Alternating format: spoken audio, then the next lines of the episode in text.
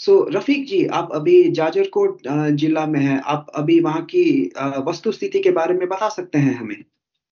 जी बहुत बहुत शुक्रिया, धन्यवाद प्रश्न के लिए। मैं अभी जाजरकोट के खलंगा सदर मुकाम, जिसको कहते हैं हेडक्वार्टर वहाँ मैं पहुँच चुका हूँ अपनी टीम के साथ में।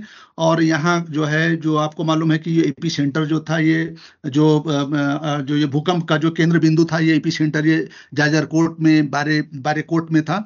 और यहाँ जो है जो लोग यहाँ पे जो अर्थक्वेक से, जो भूकंप से प्रभावित हुए थे, उनको सरकार और यहाँ के अंतर्राष्ट्रीय संस्थाएँ, जो यूएन की जो संस्थाएँ हैं, संयुक्त राष्ट्र संघीय विकास कार्यक्रम के अलावा और भी यूएन की जितनी भी संस्थाएँ हैं, सब मिल करके उन लोगों लोगों को सपोर्ट दे रहे हैं और उनको जो है उत्थान के लिए लाया गया है।